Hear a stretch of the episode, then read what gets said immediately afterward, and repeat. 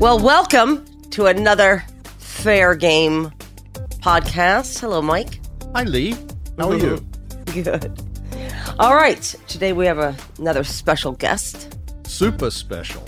We're thrilled to welcome someone who actually I have known for, hmm, let me think, about more than 40 years, maybe close to 50. Have And- you known each other that long? Yes, it's crazy. Okay, well It introduce well introduce our guest first. Yes. Okay. Mm. Uh, the the wonderful Kate Bornstein, a legend and icon in the LBGTQ community, and someone like I said who I have known for many decades, too many decades.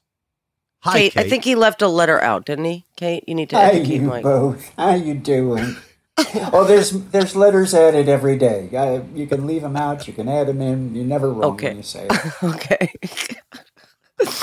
All right. So, how do you guys welcome? Welcome to the show, Kate. Um, Thank and you. so, tell. So, how do you guys know each other? From the ship, I think we first met on the ship when you were That's Okay. right, Kate. On the Apollo with L. Ron and I was, Hubbard. I was first mate. I, I w- did you get seasick at all when you were there, Mike?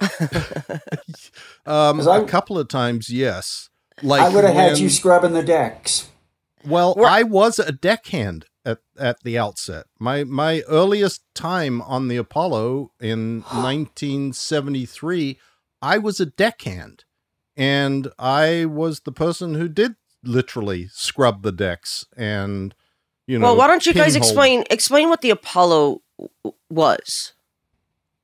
The Apollo was the, the flagship. The, the sea organization was literally on the sea, S E A, like in ocean. Yes. And we had a couple of ships. We had a boat.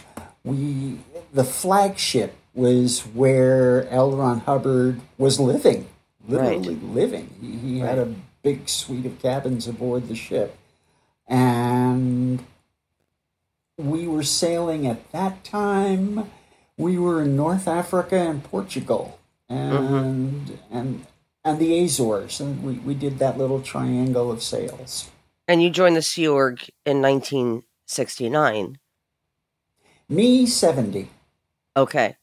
And at the time, you joined as Al Bornstein. I was Al. Yep. hey, don't you remember they called me Al? It was Al all the time. Wait, this was he was. Th- th- this was not only Al. This was Yeah. Lieutenant Al Bornstein. right. Like Can I a say big, bad a big shot. Yeah, Sure. you can say whatever oh, good. the fuck you want. right. I was Lieutenant Al Bornstein. Right. and I like I didn't have a great deal of interaction at that time.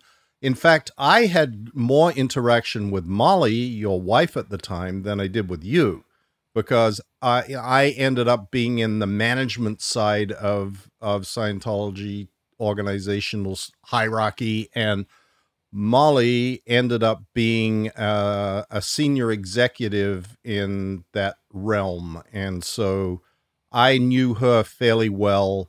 Nah, not not so much her husband at the time, but I, you know, of course, I knew him. Like you're on a ship that's uh, a few hundred feet long with a, you know, 150 or 200 other people. You know everybody that's there, and you interact with everybody. But it, I just, it wasn't that close uh, uh, relationship that we had. No, well, that's that's true for really anybody in the Sea Org, even if you're married. but but That's but that's true. but but the but but just to give some pe- people some context, so you guys were in the Sea Org. Uh, you signed million year contracts. You dedicated your lives billion. billion, sorry, billion year contracts. You gave up your lives to join the mission of Scientology and the Sea Organization, which was to clear the planet and uh, save the planet, save mankind. And so that's what you both thought you were doing when you joined the the Sea Org. The actual stated mission was to get ethics in in this sector of the galaxy. And what does that what does that exactly mean in layman's terms for our listeners? Nothing. I mean, if you were to explain it, honestly, no. If you if you were to try to just explain it in layman's term, what? Because people still ask us, like, what is Scientology doing? What is the Sea Org doing, or what do they think they're doing? Scientology. May I, Mike? yes. Okay. Please, I So mean, we should far do less talking and more listening. Me, they hear from me way too much, Kate. You you talk, I'll sit and and just suck it in. tweak what I say. Um, to my understanding, Scientology misuses the word ethics. Ethics, to me, and my understanding of ethics, is that they are broad paint strokes of decent behavior, Right. fair play, that sort of thing. Um, Scientology ethics is more a system of morals. Uh, morality is a step down from ethics in terms of trusting the person who's using it. And it, morality is what's right and what's wrong. right. This is right, this is wrong. That's not ethics, that's morals. And so Scientology ethics was making sure that everybody did what's right according to what L. Ron Hubbard said what's right. And people who were doing anything that's wrong would be punished. And that was our job in the Sea Org to get that in, starting with this planet. Right. So you guys thought you were b- policing the planet, basically, right? I mean, Yeah. That yeah. So Yes. yeah. Okay. Yeah, sa- saving mankind from the evil From, from themselves. of, yes. of those who are not ethical. Yeah. Right. And so at the time you so you joined the Sea Org uh, and you had a baby in the Sea I- Org? I didn't personally have No, the no, you didn't have the baby, but your your Uh-huh. wife at the time, because children were allowed at that time in the Sea Organization. They were allowed in the Sea Organization, but they weren't allowed on flag. Um, after What is that? we found out that Molly was What- pregnant, What is flag like? But meaning at flag, they weren't allowed on the premise. Like they weren't allowed to have babies at ship. it was flag. a ship. oh, okay, And so, so like brand new babies weren't allowed on the ship. okay, Um, young children were, Okay. and they usually ended up as Commodore's messengers. Mm-hmm. Um, working for L. Ron Hubbard in his personal Literally. organization. Okay, Yep, yep, waiting on him hand and foot. Yeah. Um, but as soon as uh, we found out that Molly was pregnant, we were fired out on a mission to set up what was called the Flag Operations Liaison Office in the U.S., which Okay. became West U.S. We went to L.A. and it had been what was called the Continental Liaison Office, but that got changed into a Flag Operations Liaison Office. And Molly and I spent a month there setting that up, and then we flew to New York and put a whole new Sea Org unit in in New York, upstairs from the New York org. okay. And then in uh, so I just want to just bring people up to date so we don't get people are not confused. In 1986, you identified as gender non-conforming, right? And and um, you don't call yourself a woman, you don't call yourself a man, but you had sex reassignment surgery, right? Yeah, um, I thought I was a woman for the Right. longest time because you know what else are you going to be? I'm not a man. I knew that, and the only other choice was woman. Right. So I, I, I did what medical profession said at those days. Uh, followed the cattle chute through sex change surgeries. That's what they called it back then. Sure. And um, I became a woman. And it didn't take me long to realize that it was as much work trying to be a woman as it had been for me trying to be a man. And so finally, uh, I said, fuck it, I'm not a woman, I'm not a man. Right. Today, that's what's known as non binary. Or it can be called gender non-conforming. You're, you're correct. Okay. When you were in Scientology, did this ever come up for you? Did your the, Sorry. It's okay. So, why are you laughing? It was my wants handled. I that's what I wanted handled more than anything. I wanted to stop wanting to be a woman Because because that was such a freaky thing. because that was a perversion. I grew up believing that there was no there was no role model, there was no organization, there was no book, there was no there was nothing that said it's okay to be trans. Sure, and and Word and wasn't to- even around. And and also we should I I, I want to go over a few things here. Um, it's not just that there wasn't anything in Scientology. As a matter of fact, Scientology is um, homophobic uh, amongst amongst many other things that they are. But in the in in Dianetics as well, you know, because these are mandatory uh, reading assignments uh, for all Scientologists, parishioners, and Sea Org members. So we all learn the same thing. But in in Dianetics, the modern science of mental health, as L. Hubbard wrote, he, uh, uh, the sexual pervert. This is in Dianetics. That was me. Um, Mike, is this from the actual book? Yeah. Oh, okay. So, all right. So, should I just read this? Well, sure. He ju- he just says the sexual pervert Yeah.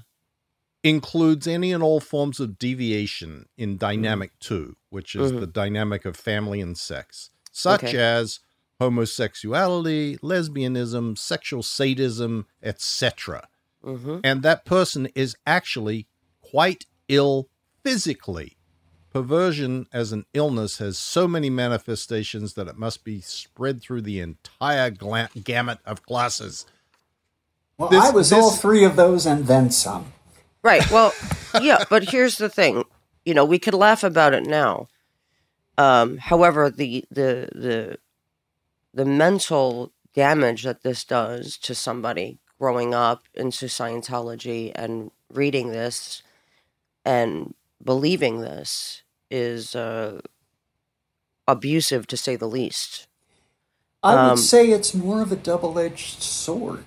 Mhm. When I read that, it was, ah, someone knows how fucked up I really am. Right. Right. Good. Maybe this is where I will be able to be helped. Right. And where the fucked up, real fucked upness comes is it solidifies the understanding that you're evil because the way you love, the way you like the way you the way you were Yeah. born. Yeah. yeah.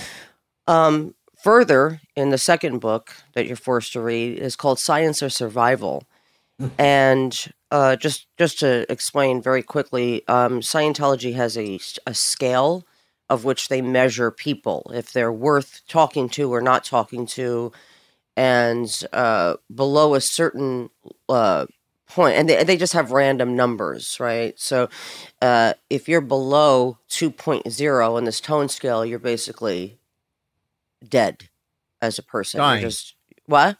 You're dying. You're dying, right? You're, So- you're surviving if you're above 2.0. You're dying if you're below 2.0, and you go or go all the way down to death and below. In fact, Right. You could be alive, but uh, no, you could be dead, but physically, like you could be even lower on the scale as a spiritual being, Correct. per L. Ron Hubbard. exactly. One of the worst, and we all learned this pretty early on. I mean, you got children running around, you know, touting this nonsense, right? Because, you know, the Scientology parents teach this to their kids, and then as soon as they could read, they're forced to re- read this stuff. But the worst, worst tone to be on the scale is labeled as 1.1, and that's covert. That's like Co- the person. covert and they have a hostility. what? covert hostility. and they have a picture of like a smiling face while they have like they're stabbing you in the back. Okay. So the worst kind of person, the worst is a 1 1. Okay. And this is where L. Ron Hubbard classifies homosexuality 1 1 on this tone scale. And I just want to, can I read this, Mike? Because this part? Sure. Okay. There are only two answers for the handling of people from 2.0 down on the scale, neither one which has anything to do with reasoning with them or listening to their justification of their acts. The first is to raise them on the tone scale, blah, blah. The other is to suppose, okay, now, the other is to dispose of them quietly and without sorrow. Adders are safe bedmates compared to people on the lower bands on the tone scale. Not all the beauty, nor the handsomeness, nor artificial social value, nor property can atone for the vicious damage such, such people do to sane men and women. The sudden and abrupt deletion of all individuals occupying the lower bands of the tone scale from the social order would result in an almost instant rise in the cultural tone and would interrupt the dwindling spiral into which any society may have entered. A Venezuelan dictator once decided to stop leprosy. He saw that most lepers in his country were also beggars. By the simple expedient of collecting and destroying all of the beggars in Venezuela, an end was put to leprosy in that country. Could you fucking imagine? So this is the cons this is what you you're raised with in Scientology. When so you you the shame that you feel is so astronomical. And he the the where he pl- where he plots this on the tone scale um is is just evil. I don't have another word for it. Uh, is there anything else, Mike, you want to add to this? Well, I, I just want to add that. Oh, this is the. Fr- I, I love this part about the auditing out homosexuality. Yeah, so, go ahead, Mike. I wouldn't read this one. I, go ahead. Here's what I recommend, Leah. These I took these quotes from a mm. post I did on my blog called yep. Scientology is Scientology homophobic or Scientology and homophobia. And all of these quotes are in there, and I will add a link to that uh, on the fairgamepodcast.com website and on my blog when we air Kate's episode so that people can go and read these things for themselves because this is not there is a lot more to this and a lot more that Hubbard says and despite the fact that Scientology today tries to pretend that they are not homophobic. This is the reality of Scientology. You can't mm. change the words of L. Ron Hubbard. L. Ron Hubbard says that homosexuality, lesbianism, whatever, uh, any perversion is all bad stuff that is evil in its in its uh, fundamental foundation and that it must be gotten rid of, and that these people must be gotten rid of, and the only hope they have is to get Scientology auditing.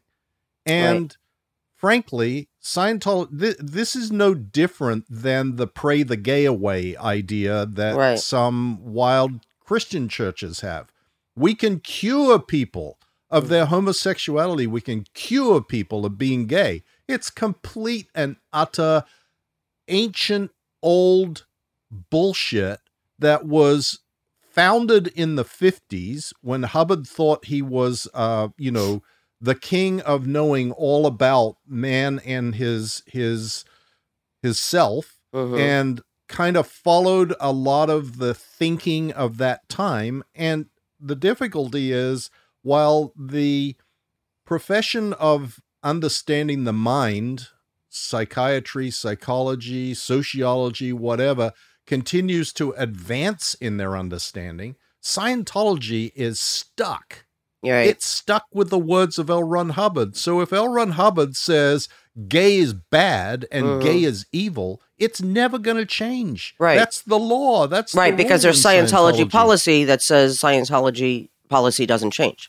Right. And Hubbard, right. Hubbard's books can't change. He's dead and gone and he never came back. So with Scientology right. is stuck with that. And though nowadays people are more enlightened about the reality of people's choices in their sex life or love or uh, or gender Scientology is trying desperately to pretend that they too are enlightened and have caught up but they right. don't.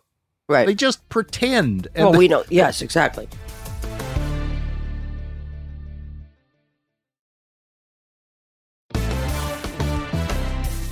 Kate, I want to know what what were ty- what were the types of auditing or or what was Scientology doing with you to try to audit you know, the gay out of you? What were the things that you were forced to endure? Well, when I was living as a man, hmm I was heterosexual. I Mhm. loved women madly. Yeah. Just yay. I still do. Yeah. Um, back when Hubbard was growing up, the word transsexual didn't exist. It didn't really come into play into the, the language until the 60s. Right. Um, so you don't see that in the literature. But as Mike said earlier, um, it, anything on the second dynamic love, sex, family. hmm And sex is a word that can be mostly used two ways, meaning the act hmm um, or meaning gender. Hmm and they didn't really distinguish that. When I first came into Scientology, day one, I was I was on a journey looking to see how I could save the world because I was a hippie boy and that's what I wanted to do. Sure. Uh, and I was running away from my own issues. And the, the one of the first questions I asked in the mission in Denver, it was Mhm. they didn't call them franchises; it was a mission. Mhm. Um, was th- they, they told me, "You are not your body. You're not your mind. Right. You are a spiritual being of pure thought. We call it a thetan." hmm went, huh. Are there male thetans and female thetans? Ha ha ha! They said, no, no, no. Male and female is for meat bodies. Thetans aren't male or female. And I went, ah, Right. this is what I've been looking for all my fucking life. Right. Right. Right. And then I found out they don't pay attention to that. Right. Um, if you're gay, you're basically saying that you are your body, and because you're in a male body, you must be attracted to females. If you're in what is called a male body, that is grown with a penis, let's say you grew up with a penis and you had XY chromosomes, let's say, uh, you're supposed to live as a boy and as a man.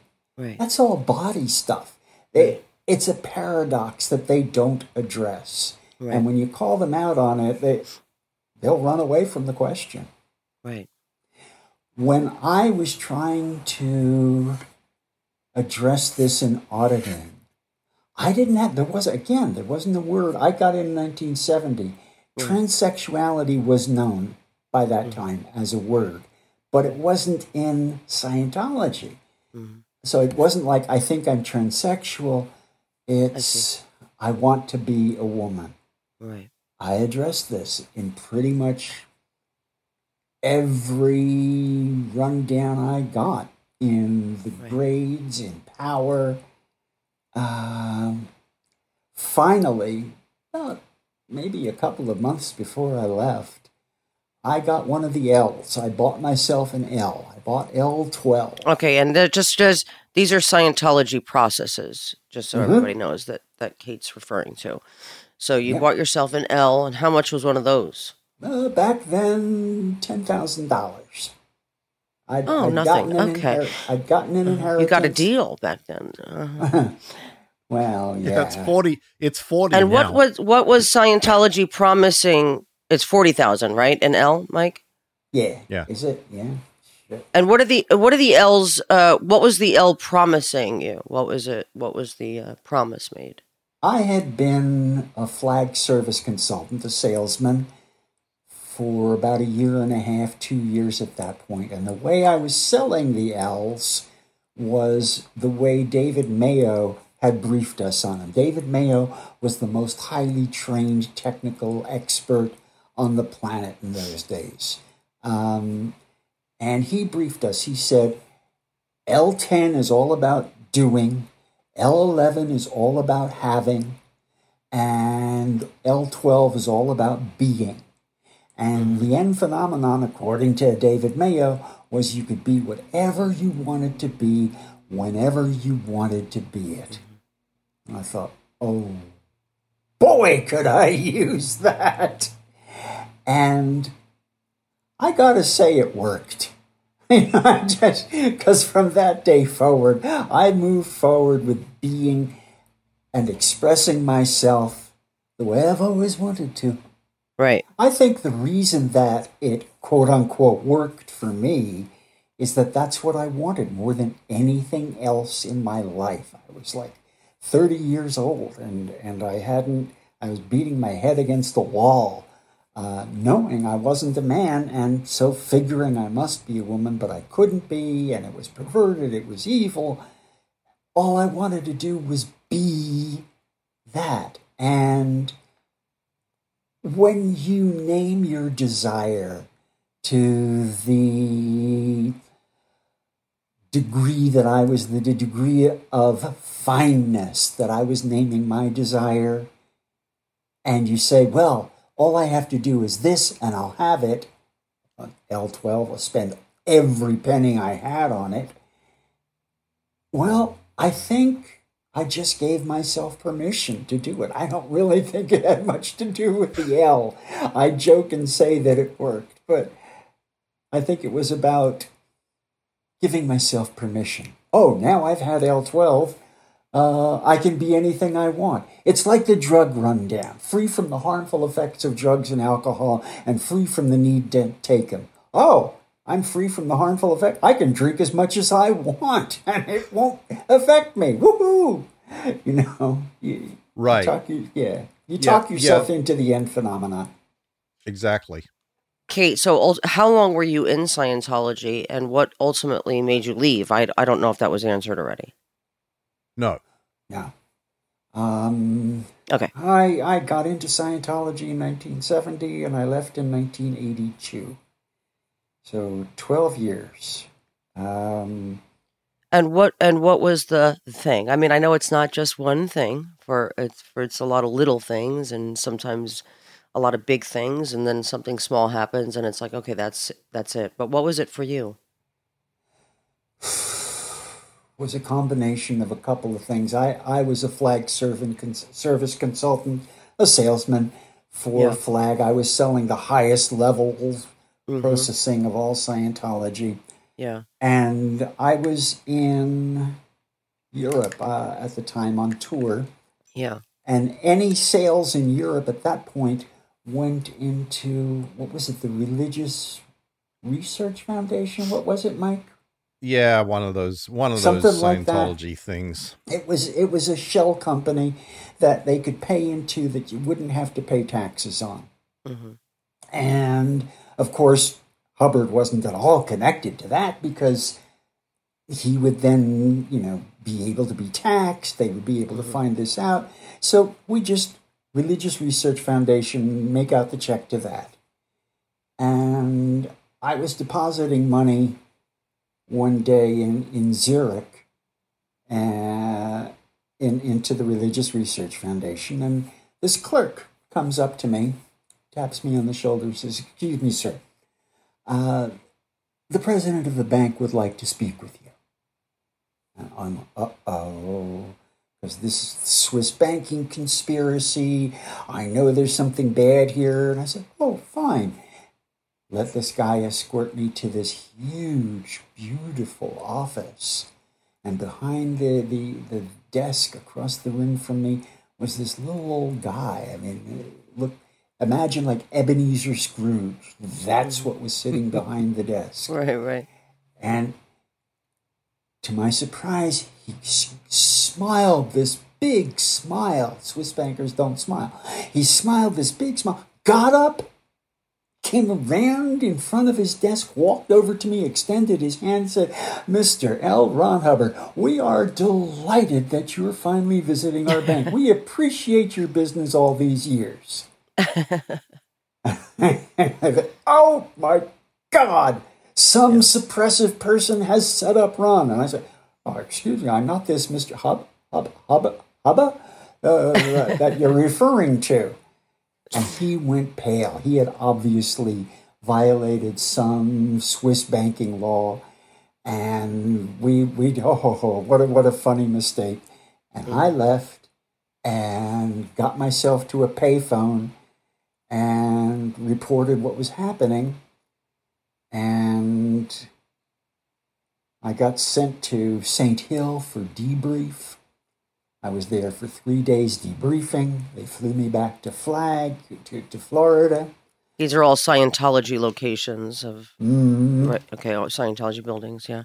I got off the plane in Florida, and these seven young men in Sea Org uniform were meeting me, and I thought to myself, "Ha ha! I'm a hero. They're welcoming me back. I got, I saved L. Ron Hubbard from this this plot." And they they were all stern, and they were all like lieutenant commanders and commanders, and I'm going. I knew every flag officer, and there were only 50 people in Scientology who outranked me in those days. Hmm. And they told me they were part of the financial police. Never heard of that group. And they were going to escort me back to Flag. Make the story short, I ended up in what's called a gangbang security check. Um, sitting across the table from someone who was operating the e meter, two big guys behind me on either side of me, two big guys on either side of him, and a big guy standing at the door. And the first question out of their mouth was, "What, what government are you working for?" How now we're talking about a Scientology interrogation on Mhm, on the Scientology lie detector, mhm. m- their meter, and so now they're accusing you of being a uh foreign agent. okay. All right. Mhm. And after hours and hours and hours, and they weren't getting any reads at all, and they finally said, All right, we're going to give you a choice. You're going to be on this newly formed thing we have called the Rehabilitation Project Force. And they described it to me. Um, I'm sure you've described it to you, to your listeners before. Sleeping on a on, on a hard floor, eating only what's left over after everybody else has eaten, eaten off their plates after they've left. Uh, only can talk with other members of the Rehabilitation Project Force. Lots of it was terrible. And So you went to the Scientology punishment camp, no, no, no. That's, or this is what they this is what they were send, That- Offering. offering to you. Yep.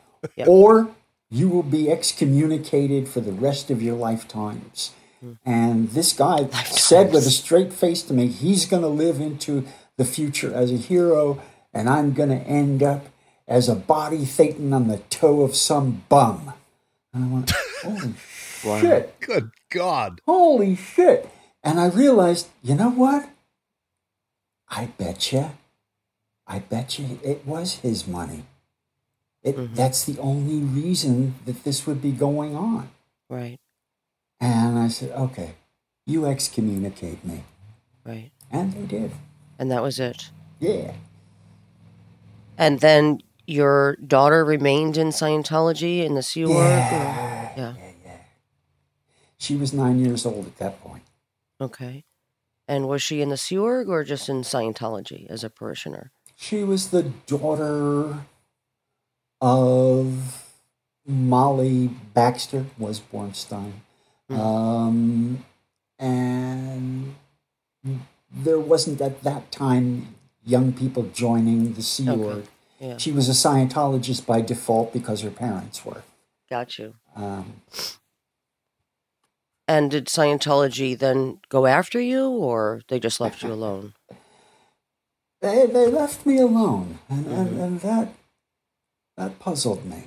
Right. until I, you know, realized I, I, I ended up like years later, years and decades later, finally writing about this shit. I wrote a Right. book, uh, a memoir in which I talked about all of this stuff, and they didn't come after me for that either.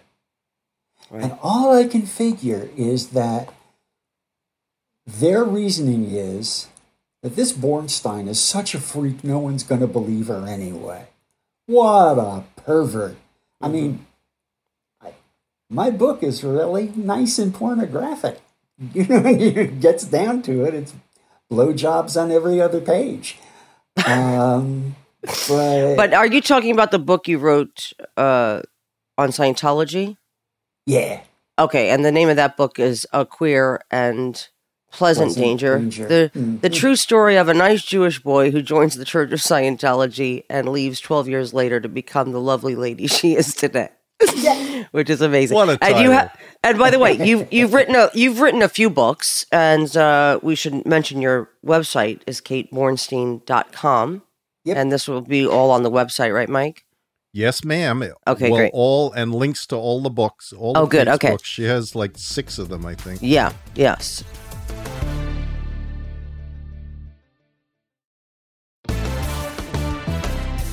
Okay, so you wrote your they, book. They didn't come after me. Um, Okay. And this was the days before the internet. It was eight, 1982. Mm-hmm. Um, there weren't phone trees. The people who had left weren't in touch with each other.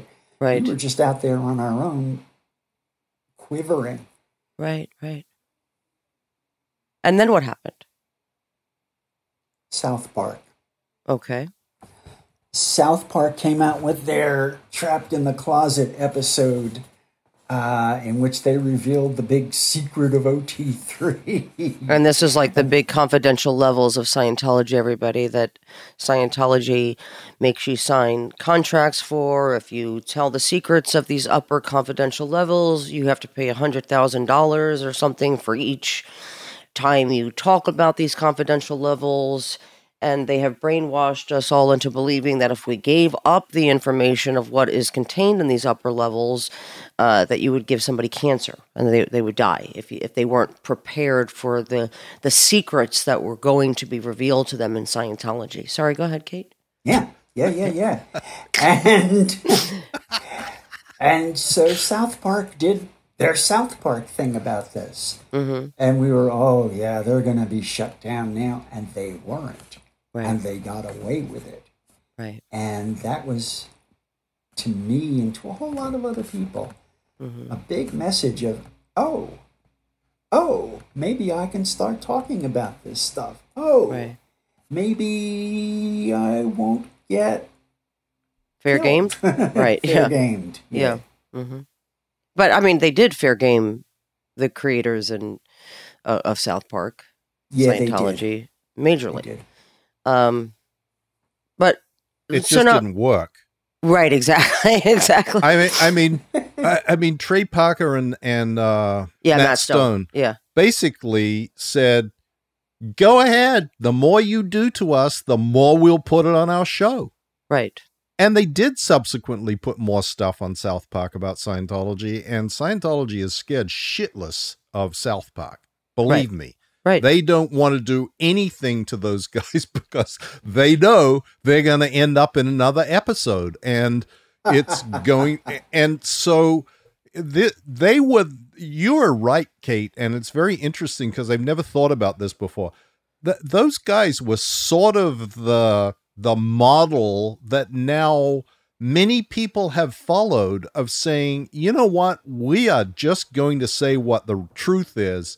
And if you want to come after us, we're going to tell more truth. We're just going to talk about what you're doing now. We're going to talk about how you respond. And, you know, we did that on the aftermath basically every week. hmm We showed the idiotic letters, we showed the responses, we showed the PIs, we showed all of this stuff.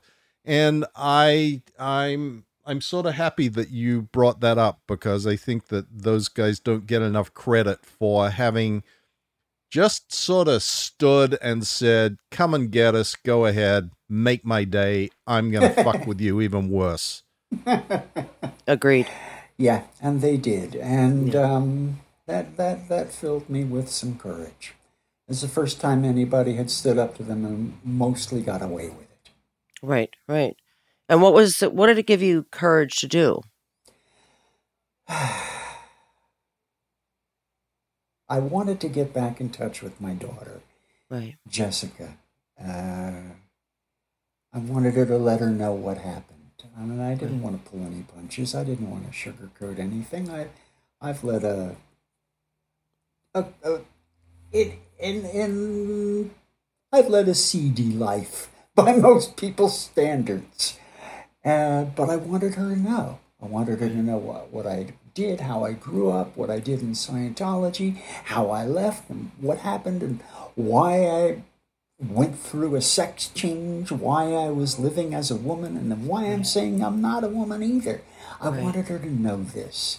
Right. Um, but the biggest thing I I had been diagnosed with uh, leukemia in 1997, and it's the kind that you can pass on. And I wanted to get word to her that, hey, honey, honey, honey, get yourself checked. And there was no way to get any word. I didn't know where she was. Right. So I wanted to let her know that. Um, and I was too scared to say anything. But finally, after again, after South Park, uh, what year was that? Do you remember, Mike? No, but I'll look it up and I'll I'll I'll include a link to that too on the on the website. Cool. Um, it it hit me. You know what? I I had, I could write a memoir about this, and Beacon Press, bless their hearts, took me on, and we had so many lawyers reading what I wrote, and I was very careful not to be mean to people. That you know, it was just as simple as that. I didn't want to be mean. Right. And do I tell lies in the book? Yeah. And then I say that was a lie. And so What? What? I don't understand. I'm sorry. I just want to clarify. What does that mean? You tell lies in the book. Well, you know, when you're talking about yourself, you exaggerate or something. I did that in the book. And then I said, I just exaggerated. That isn't really the truth. Okay. Um, so, by admitting that I'm, I, I have a tendency to lie, uh, I wouldn't I- say that. I wouldn't say lie. I, I, I mean, I, I don't know if we're using this word correctly. Are we? Are we Well, no, classifying not this? strictly. Okay. Not strictly, because if you admit that you lie, you're not really a liar. If you Okay. say something for to create an effect, and then you say, "Look, that you know, I, I'm the greatest. I'm the greatest ten pin bowler in the history of the universe," and then you say, "Well, you know, that's not really true. yeah. That's not. That's hardly a lie.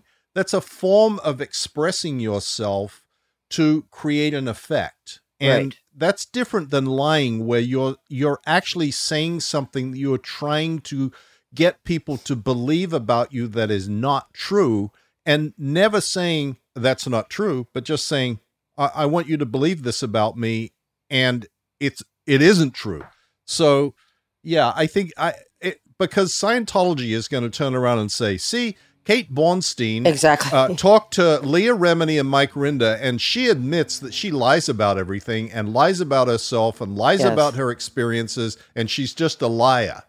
And I don't want to give them the opportunity. even to even be though we're do being that. even though we're being tongue in cheek, it will be taken out of context and used against you.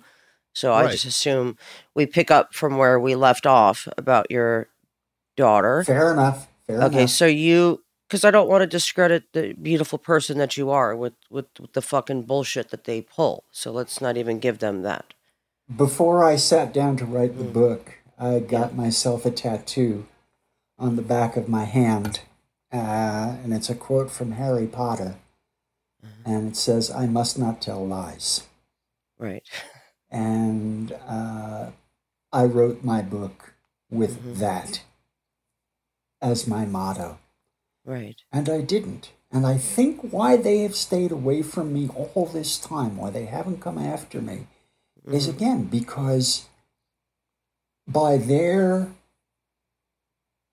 Judeo Christian 1930s morality that L. Ron Hubbard pumped into Scientology, by that, Mhm. I am such a freaking pervert that no one would want to read me, no one would believe me. Um, I, they, they left me alone, completely alone. Knock fucking wood. Right. Right. I, I I have a slightly different take on that, Mm-hmm. Kate. I think Yeah. that they left you alone because they are deathly afraid of being painted as homophobic. They do not in under any circumstances like that Monica. They feel like they are fighting that image constantly. And to take you on uh, as quite an icon in this world and friends with Caitlyn Jenner, and like you have a lot of, you have a, a strong voice that is a voice in a community that Scientology is terrified of. Scientology huh. is terrified of the gay community. Believe me, they are. And they should be because they're just like the Westboro Baptist Church. They're no different. They're mm-hmm. they are anti anti gay. Anti totally.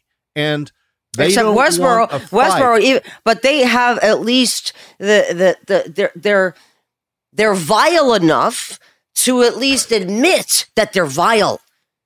Correct. And and prejudiced and bigoted, where Scientology pretends that they're not and that okay, they don't this teach is what that. I don't get, yeah. and and yeah. maybe either of you could help me on this. We're supposed to be thetans. We are not spirits, bodies, spirits. Yes. yes. So what is gay? What is heterosexual? Kate, Kate, look, don't try and make sense out of Scientology. exactly. By now you should know exactly. that you cannot reconcile concepts and ideas that are presented as fact in Scientology because they contradict one another. But also, but also the truth of the matter is you can believe what you want to believe, right? That that's really not even the issue. Is for me, Scientology just pretends that they don't believe these things. And it's not a faith-based religion, it's a business for profit. They are they are uh criminal. I, listen, I don't even want to get into. I want to stay on Kate's story. So, Kate, you go to try to see your daughter. Where did we get that from? Wait, uh, didn't you try to see your daughter? I thought that comes much, much later. Okay. Um, I, uh, I no, because you were you were before we started talking uh, in this this area here about we were you were talking about you were trying to get in touch with your daughter. Yeah, trying to get yes. in touch with her. I I wrote letters. She had been writing letters to my mom and sending her photographs. Okay. Um, my mom would send her money. I'm pretty sure that's why she was doing it. Okay. And um, I had an address in Florida for her, and I wrote, and letters just kept coming back to me, return to sender. Right. Um, then after my mom died, uh, I, I had no way of knowing how to get in touch with Jessica, so I kind of gave up. Right. And I figured, okay, I, I, I write books. People will buy my fucking books. Great. I have to write a book about this to get in touch with my daughter. And that's what the whole book is. It's a love letter to my daughter. And I understand I have grandchildren as well. And it's a love letter to them. Right. Uh, and I'm sure she hasn't read it. I'm sure of that. Right. Uh, but then, when was it? Was it when? When was uh, I am Cait? I am no, it was like 2016. Yeah, yeah. Was oh, it was right before. Yeah, it was the it, during the uh, campaign of Hillary versus Trump. That's right. In 2015, the book came out in 2012, I believe, mm-hmm. and then uh, in 2015, Caitlyn Jenner. Uh, had season one of a show called I Am Cait. Mm-hmm. I was on season two, which was 2016, and I got on a bus with like six trans women and me, and one of the trans women was Caitlyn Jenner, and I told them my story about Jessica and how I wanted to get in touch with her. And Caitlyn, bless her heart, she's a champion mm-hmm. through and through. Mm-hmm. She champions people. Mm-hmm. And she heard this and, well, Kate, well, what we've got to do then is we, we've got to go in there and see her. What, mm-hmm. uh, I'm Caitlyn Jenner. Well, they're not going to throw me out. And so she offered to take me to wherever Jessica was. And that's Mike. That's when I called you, got in touch Right. with you, and I said, Do you know where she is? I've got a chance. You know, Caitlyn Jenner wants to take me. Bip, bip, bip. And you told me um, you did some digging and you found out that she was posted in the LA org at that point on a garrison mission. That's right. Yeah. And so Caitlyn Jenner, I, got, I climbed into Caitlyn Jenner's huge Cadillac Escalade and we drove into the empty parking lot of the LA org. What could be more obvious? And um, walked in together and asked for Jessica. hmm And they didn't know who Caitlyn was. They had no right. idea. Sure. And they certainly didn't know who I was. So they said, okay, just if you wait here, we'll see. Sure. We'll get her. They got our names, you know, Caitlyn Jenner and Kate Bornstein. And we waited and waited and waited and waited and waited and waited and waited and waited. And finally, someone came down. Would you like some tea? Would you like a little water? I'm afraid Jessica is not available to see anyone just now. And we were, that was it. And so you never heard from her. No. And No. did you? uh, Was that your last attempt to see her? Yeah. Right. Uh, so, so she really, I mean, and people should understand that you know once you leave Scientology, uh, you don't necessarily even have to do anything uh, grand um, to be on Scientology's enemy list, uh, but it is once again devastating to the families that are torn apart um, simply because Jessica, like you, like me, like Mike, were taught to believe that you are um, dangerous to be connected to, dangerous to know. And this is the work of an organization calling itself a church, once again. It's repeated how homophobic Scientology is. That's kind of known now. That's that's Sure. that's out there. But that includes what's called transphobia, hmm which is the same kind of anger and hatred and vitriolic feelings about people who refuse to live the sex they were assigned at birth. hmm And so not only are they homophobic, they're transphobic. Sure. And, and that's something to know. Um, I was thinking about coming on the show, and I was thinking, you know, like, what do we have in common? What, what, what do the three of us have in common? We know how not to live our lives. Hmm. We know that being mean, lying, scrambling around, and like sacrificing friends, family, Mm-hmm. it is not worth it.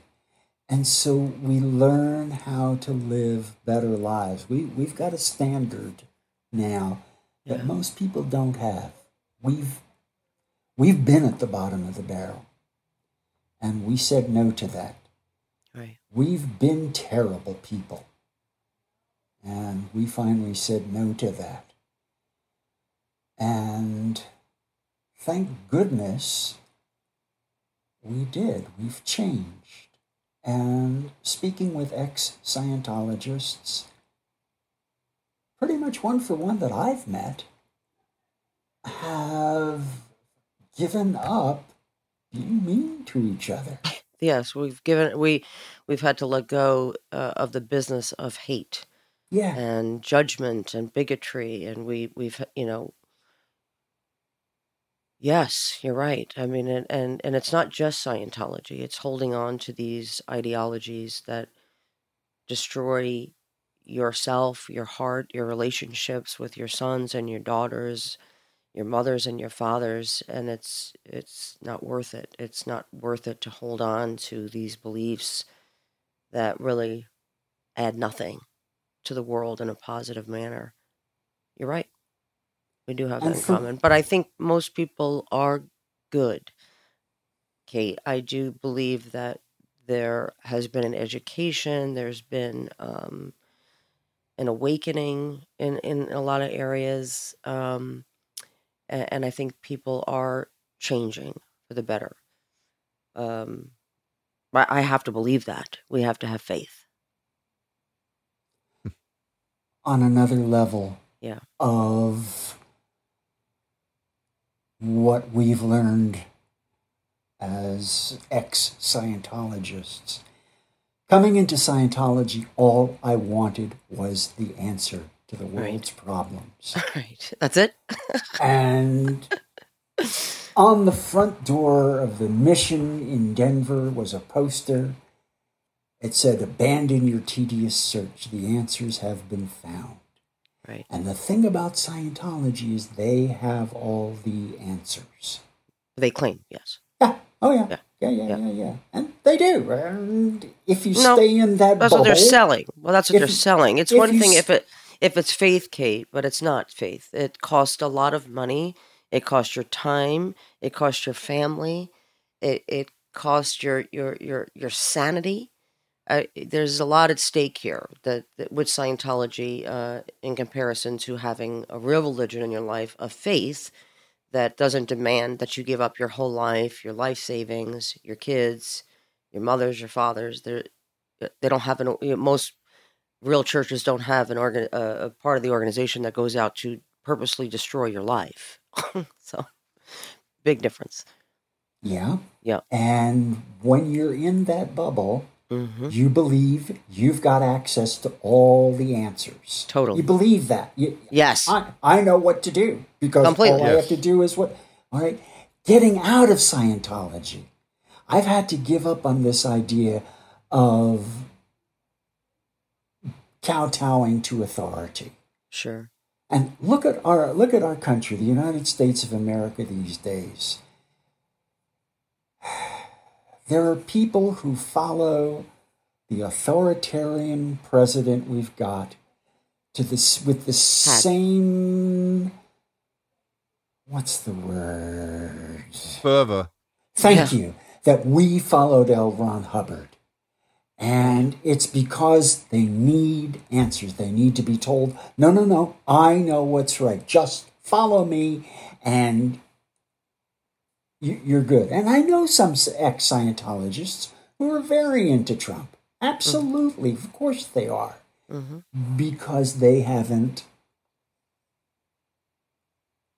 gotten themselves away from that need to find answers. Right. I have, and a bunch of other ex Scientologists that I do know have. And it's a scary place going, Sure. well, I don't have answers. And I don't know anybody who does. And Right, I'm just right, going right. to stumble along and try not to be mean to people, and I'll get through life. You know? Yes. Um, and, and, and I think that's the biggest thing I learned from Scientology. I learned to be free of the need for answers Right. and learn to just not be mean to people. Beautiful. I love that.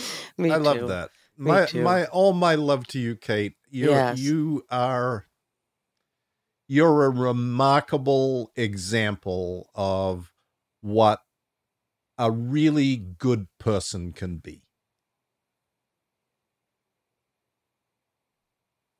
Thank you. And here's, here's another thing I learned the truth of the statement it takes one to know one. Okay? You wouldn't see that in me, you wouldn't say that of me if you didn't have that in your heart yourself. That's the way it works. You wouldn't recognize it. So it's it's good to see you both. It, it, it's And you. really good to see you both. You're both too. such good people doing such good work. Bless your And to you. And to you, Thank Kate, you so honestly. Thank you for all that you do. God bless you. Bless. Thanks for listening, you guys. Until next time. Bye. Bye.